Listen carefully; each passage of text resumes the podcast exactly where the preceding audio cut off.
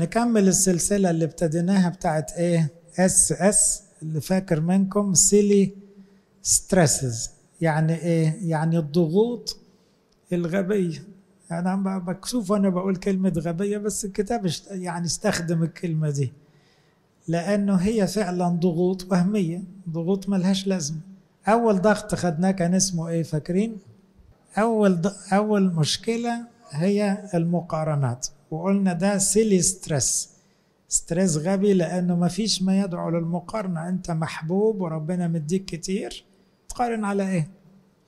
تاني نوع من ال SS الحاجات اللي هي تعبانة قوي وملهاش لازمة الإحساس بالذنب. الإحساس بالذنب فيه منه نوع حلو.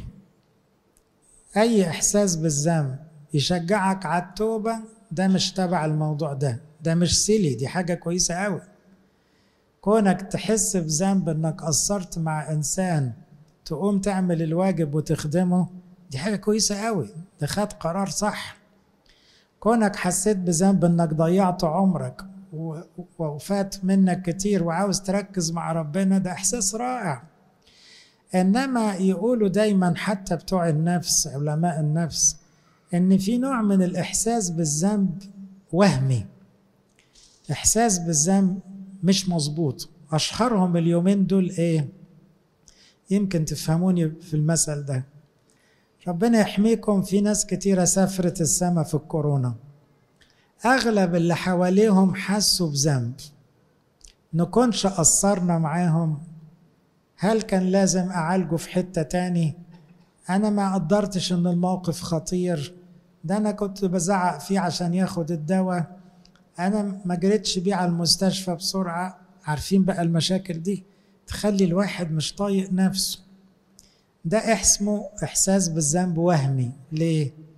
لأنه الشخص ده بيحب المرحوم أو بيحب الشخص اللي سافر. فأكيد عمل اللي يعرفه في اللحظة إياها. فما قصرش على قد تفكيره عمل اللي يعرفه.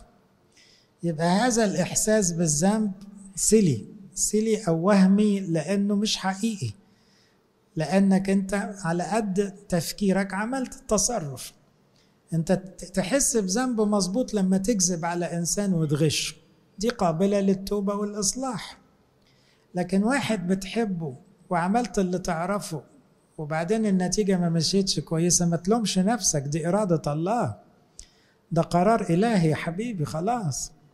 فهنا ده إحساس بالذنب مؤذي. ونقدر نقول عليه سيلي يعني إيه؟ يعني غير حكيم. هذا الإحساس لو استسلمت له يحطمك ما يفيدكش. ده غير اللي أنا قلته في الأول إحساس بالذنب يجيب توبة. ده ده حلو ده. لما تحس إنك غلطان فتوب ده جميل قوي مفيد قوي لكن تحس بذنب فتكتئب لا ده وحش. ده SS يعني إيه؟ يعني حاجة وحشة قوي stress silly لأنه هيحطمك ويكسرك نفسيا ويخليك مش طايق نفسك في الوقت اللي إيه أنت الحقيقة ما كنتش تعرف تعمل أكتر من كده. أشكال الإحساس بالذنب إيه؟ برضو في فكرة قايين لو تذكروا قايين قال جملة ذنبي أعظم من أن يحتمل. قال للمسيح كده بعد ما قتل هابيل. الإحساس ده كان ممكن يفيق يف يعني يبقى كويس لو حصل إيه؟ ها؟ لو تاب ما سمعناش إن قايين تاب أمال بس إحساس ذنب إيه؟ ده إحساس سلي قايين عاش تعيس لكن مش تايب مش عاوز يقول له سامحني يا رب مش عاوز يندم على الغلط وطلع عيال كلهم أشرار زيه هل الإحساس ده مفيد؟ لا قال له ذنبي أعظم من أن يحتمل. أم ربنا قال له وأنا هحط لك علامة عشان ما حدش ما يأذكش عشان بس يتوب ما تبش واحد زي عيسو حس بذنب لما إيه كان ضيع البركة والبكوريه باعها بطبق عدس وبعد كده يعقوب ضحك عليه. بكى لأنه كان ندمان لكن هل دي توبة؟ ده كان عاوز يموت أخوه ما تابش. فضل احساس الذنب ده بيخليه متغاظ من روحه وعاوز ينتقم. يبقى أي إحساس ذنب يجيب لك كآبة أو رغبة انتقام ده سيلي ده مش مفيد.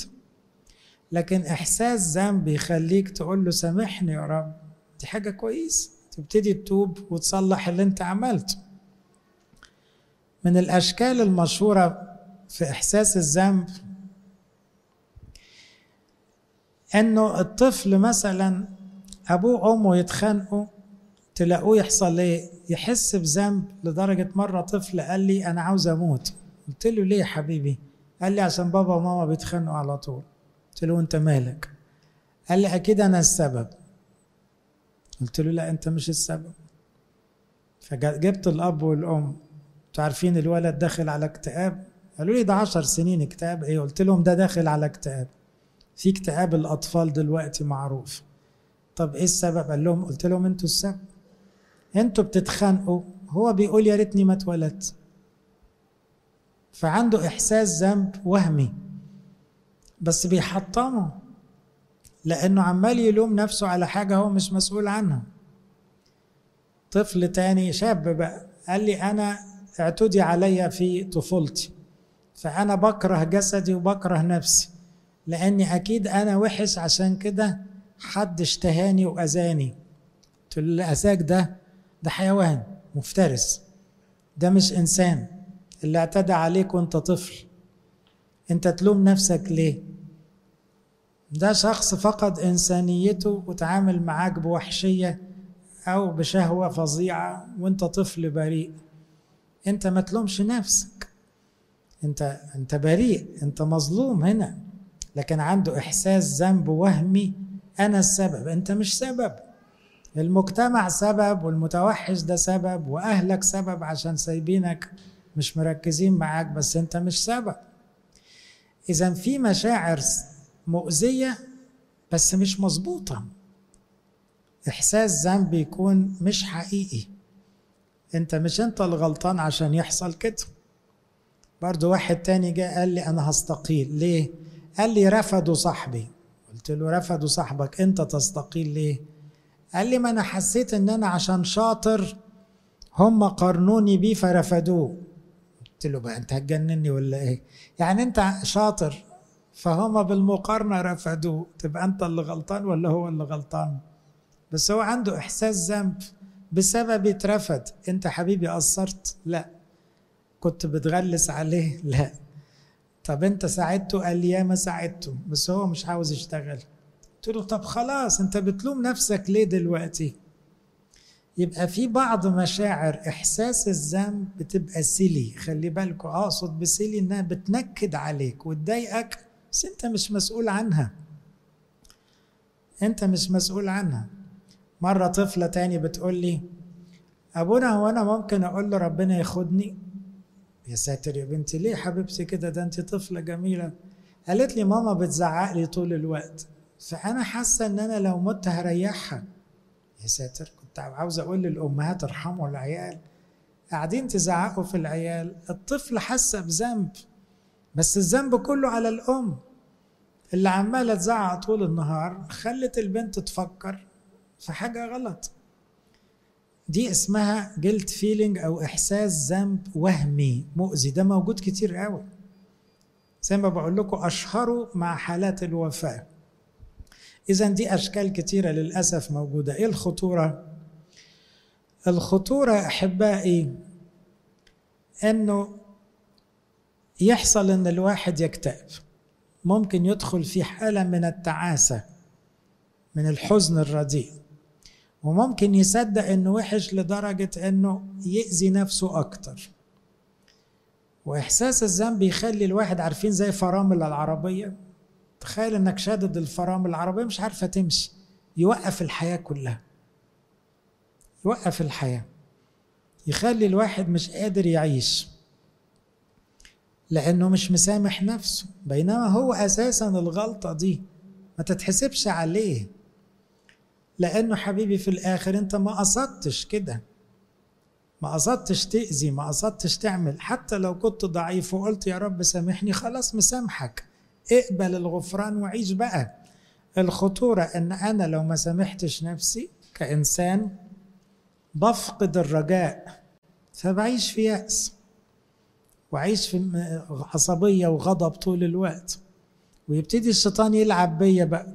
يزود الموضوع لغاية ما يخليني أكره الحياة كلها ويأس من نفسي من الأسباب يا أحبائي اللي تخلي الواحد يوصل لإحساس الذنب المؤذي ده silly stress طبعا ده stress فظيع. في ناس عايشة كأنها شايلة جبل فوق كتاف. جبل فوق كتاف. أذكر مرة جالي راجل كبير يعترف فوق التمانين لأول مرة بيعترف. وقال لي أنا بكره نفسي من ستين سنة. قلت له ليه؟ قال لي أخويا تعب من ستين سنة. وكان سخن وأنا حسيت بيتدلع. سبته ورجعت بعدها بيوم لقيته مات. وأنا كنت أخوه الأكبر. أنا من ساعتها مش مسامح نفسي. وعملت كل الخطايا اللي في الدنيا وقصدت أبعد عن ربنا. وكنت متغاظ من ربنا ومن نفسي ومن الدنيا كلها بسبب اللي حصل لأني أنا كرهت نفسي. هنا كل ده غلط طبعا. لما اعترف لا تتخيلوا بقى لا قلت له أنت مش مسؤول يا حبيبي أنت بتحب أخوك بدليل إنك من ساعتها تعبان. ولو تعرف إن في خطورة ما كنتش سبته ده نصيبه وده ميعاده. لما قلت له كده بكى قال لي يا ابونا أنا حاسس إن في جبل اتشال من فوق كتافي. قلت له هو اللي شاله المسيح؟ حتى لو غلطت ربنا شاله عنك بس أنت الحقيقة ما غلطتش في الموقف ده. اذا هنا من الأسباب يقولوا الشخصية الباحثة عن الكمال. الشخص اللي يحب كل حاجة عشرة من عشرة دايما عنده إحساس بالتقصير بينقح جواه كده طول الوقت. لأنه عاوز الدنيا مظبوطة. يا حبيبي الدنيا مش هتتظبط على فكرة. طول ما إحنا في الدنيا دي ما فيش حاجة عشرة من عشرة نعمل اللي نقدر عليه بس ما تقعدش بقى يعني تكركب الأمور. اعمل اللي تقدر عليه. لكن عاوز الدنيا بيرفكت ما فيش حد كامل غير ربنا. فالشخصيات دي بتبقى بتلوم نفسها بزيادة وتجلد ضميرها وتعذب نفسها. من الأسباب كمان النقد والتوبيخ القاسي. ساعات يجي نقد شديد قوي كأنك انت السبب وانت مش سبب. برضو أنا عمال أحكي حكايات عشان تتخيلوا الفكرة لأنها ساعات تبقى صعبة. مرة واحد برضو بيعترف بيقول لي أنا كنت مكار قوي وأنا صغير. كنت أعمل العملة وأخلي أبويا يفتكر أخويا اللي عمل. وأخويا ياخد العلق وعملت الشغلة دي كتير قوي. كنت أعمل العملة وأروح أشتكي. وهم يصدقوني قال لي أنا دلوقتي بحب أخويا ومغرقه هدايا وعايش عشانه. لأني عندي إحساس ذنب معذبني الواد ده خد 100 علقة بسببي. فهنا لأن كان الأب قاسي قوي فهو عمال يستغل الموقف. عموما القسوة تزود الحتة دي. التربية المعتدلة ما فيهاش قسوة فيها حب فيها حزم لكن ما فيش قسوة. من الأسباب اللي تجيب الجلد فيلينج الوحش ده المؤذي يعني إن الواحد يبعد عن ربنا وما يصدقش في الغفران. الإنجيل بيأكد لنا إن ربنا يكثر الغفران. يكثر الغفران يعني الغفران بالذات يحب يديله. فاكرين المفلوج لما نزلوه كانوا طالبين شفاء طلعوا بإيه؟ بغفران الأول. قال له مغفورة لك خطاياك الأول. وبعدين يلا قوم وامشي كمان. طب يا رب ما هم ما طلبوش غفران. ما الغفران أهم. يقوم ربنا يديهوله هدية. اذا ربنا لما بتيجوا الكنيسة بتاخدوا الحل. لسه دلوقتي مدينكم الحل. طب ده الحل ده ببلاش. أنتوا جايين عشان النهضة بس. خدتوا حل. خدتوا غفران. دي حاجة كبيرة قوي وانتوا بتقولوا يا رب سامحني بيسامحك. اذا لو بعدت عن مفهوم الغفران أنت إحساس الذنب يحطمك. مين فينا ما اثرش في تربية عياله؟ لما بنشوف عيالنا فيهم مشاكل طبعا إحساس الذنب بيزيد. طب نعمل إيه؟ سامحني يا رب. سامحني إن أنا قصرت في التربية. عن جهل يا رب. كان المفروض أعمل أكتر من كده. طب صلح أنت بقى يا رب. لم لم وراي لو أنت مصدق في الغفران ترتاح. يهدى ضميرك وخلاص. لأن ربنا مسامحك سامح نفسك بقى. من أسباب إحساس الذنب كمان التعليم الخطأ. أحيانا لما نعلم الناس يعملوا كل حاجة صح من غير ما نديهم نعمة أو رجاء يتعقدوا. وده اللي قاله المسيح للناموسيين لما قال لهم تحملون الناس أحمالا عسرة الحمل. فتحسس الناس إنه اللي ما صلاش الإجبية كلها مش هيدخل السماء واللي ما صامش العذراء لغاية مش عارف ثلاثة مش هيدخل السماء واللي مش عارف إيه هو ده؟ بالراحة. طب ده ربنا عاوز الناس كلها في السماء. اديهم رجاء شجعهم. ده خمس دقايق صلاة تفرق عند ربنا كتير. طب بدل ما تقول له صلي ساعة صلي خمس دقايق وربنا قابل منك.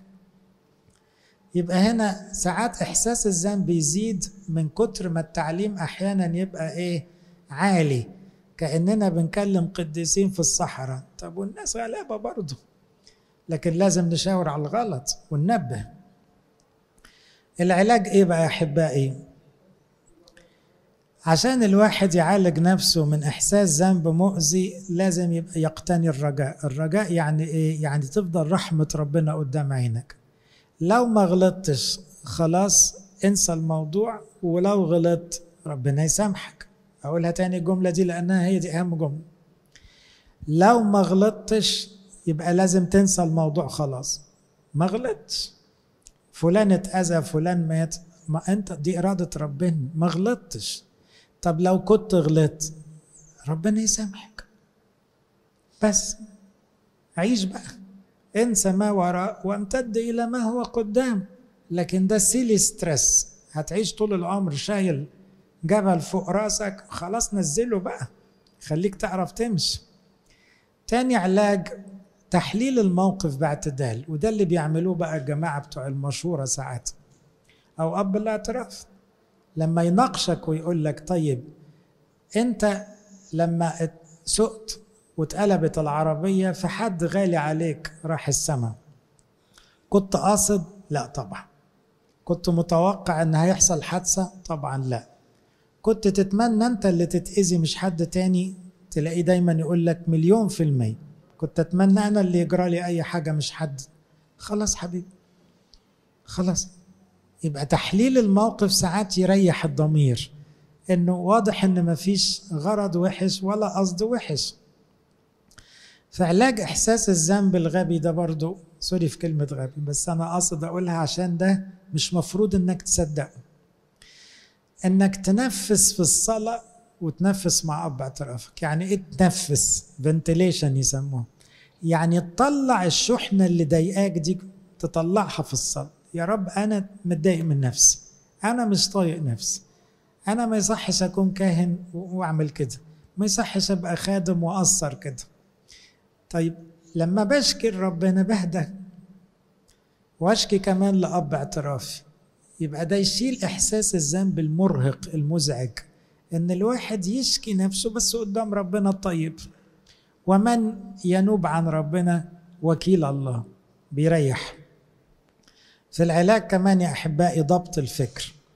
طالما أنت عرفت إنه ده مش ذنبك خلاص ما تقعدش تناقشه بقى كل شوية. خلاص. يعني واحد زي بطرس أنكر المسيح كم مرة؟ أنتوا مش عارفين ولا إيه؟ ثلاث مرات ينكر المسيح ويشتم ويلعن. بس هو ما ما قعدش يفكر في الموضوع ده كتير. خلاص المسيح مسامحه واللي فات مات وخلاص. وبقى يخدم وفرحان ومنطلق وبيعمل معجزات كمان. بس دي عاملة سودة. خلاص مش بيفكر فيها. بولس افترى قد إيه؟ يا افترى كتير قوي. طيب مكمل إزاي؟ لا فرحان بربنا وبيخدم. ما عادش يفكر في اللي عمله قبل كده يبقى أنسى ما وراء امتد إلى ما هو قدام. احذروا من الاسترسز أو الضغوط الغير منطقية الوهمية. خدنا منها نوعين لغاية دلوقتي. النوع الأولاني المقارنات دي مرهقة نفسيا والنوع الثاني إحساس ذنب ملوش معنى. يضرك ما يفيدكش. لو بيشجعك على التوبة اتفقنا لا ده حلو ده. لكن بتكلم في حاجة تانية.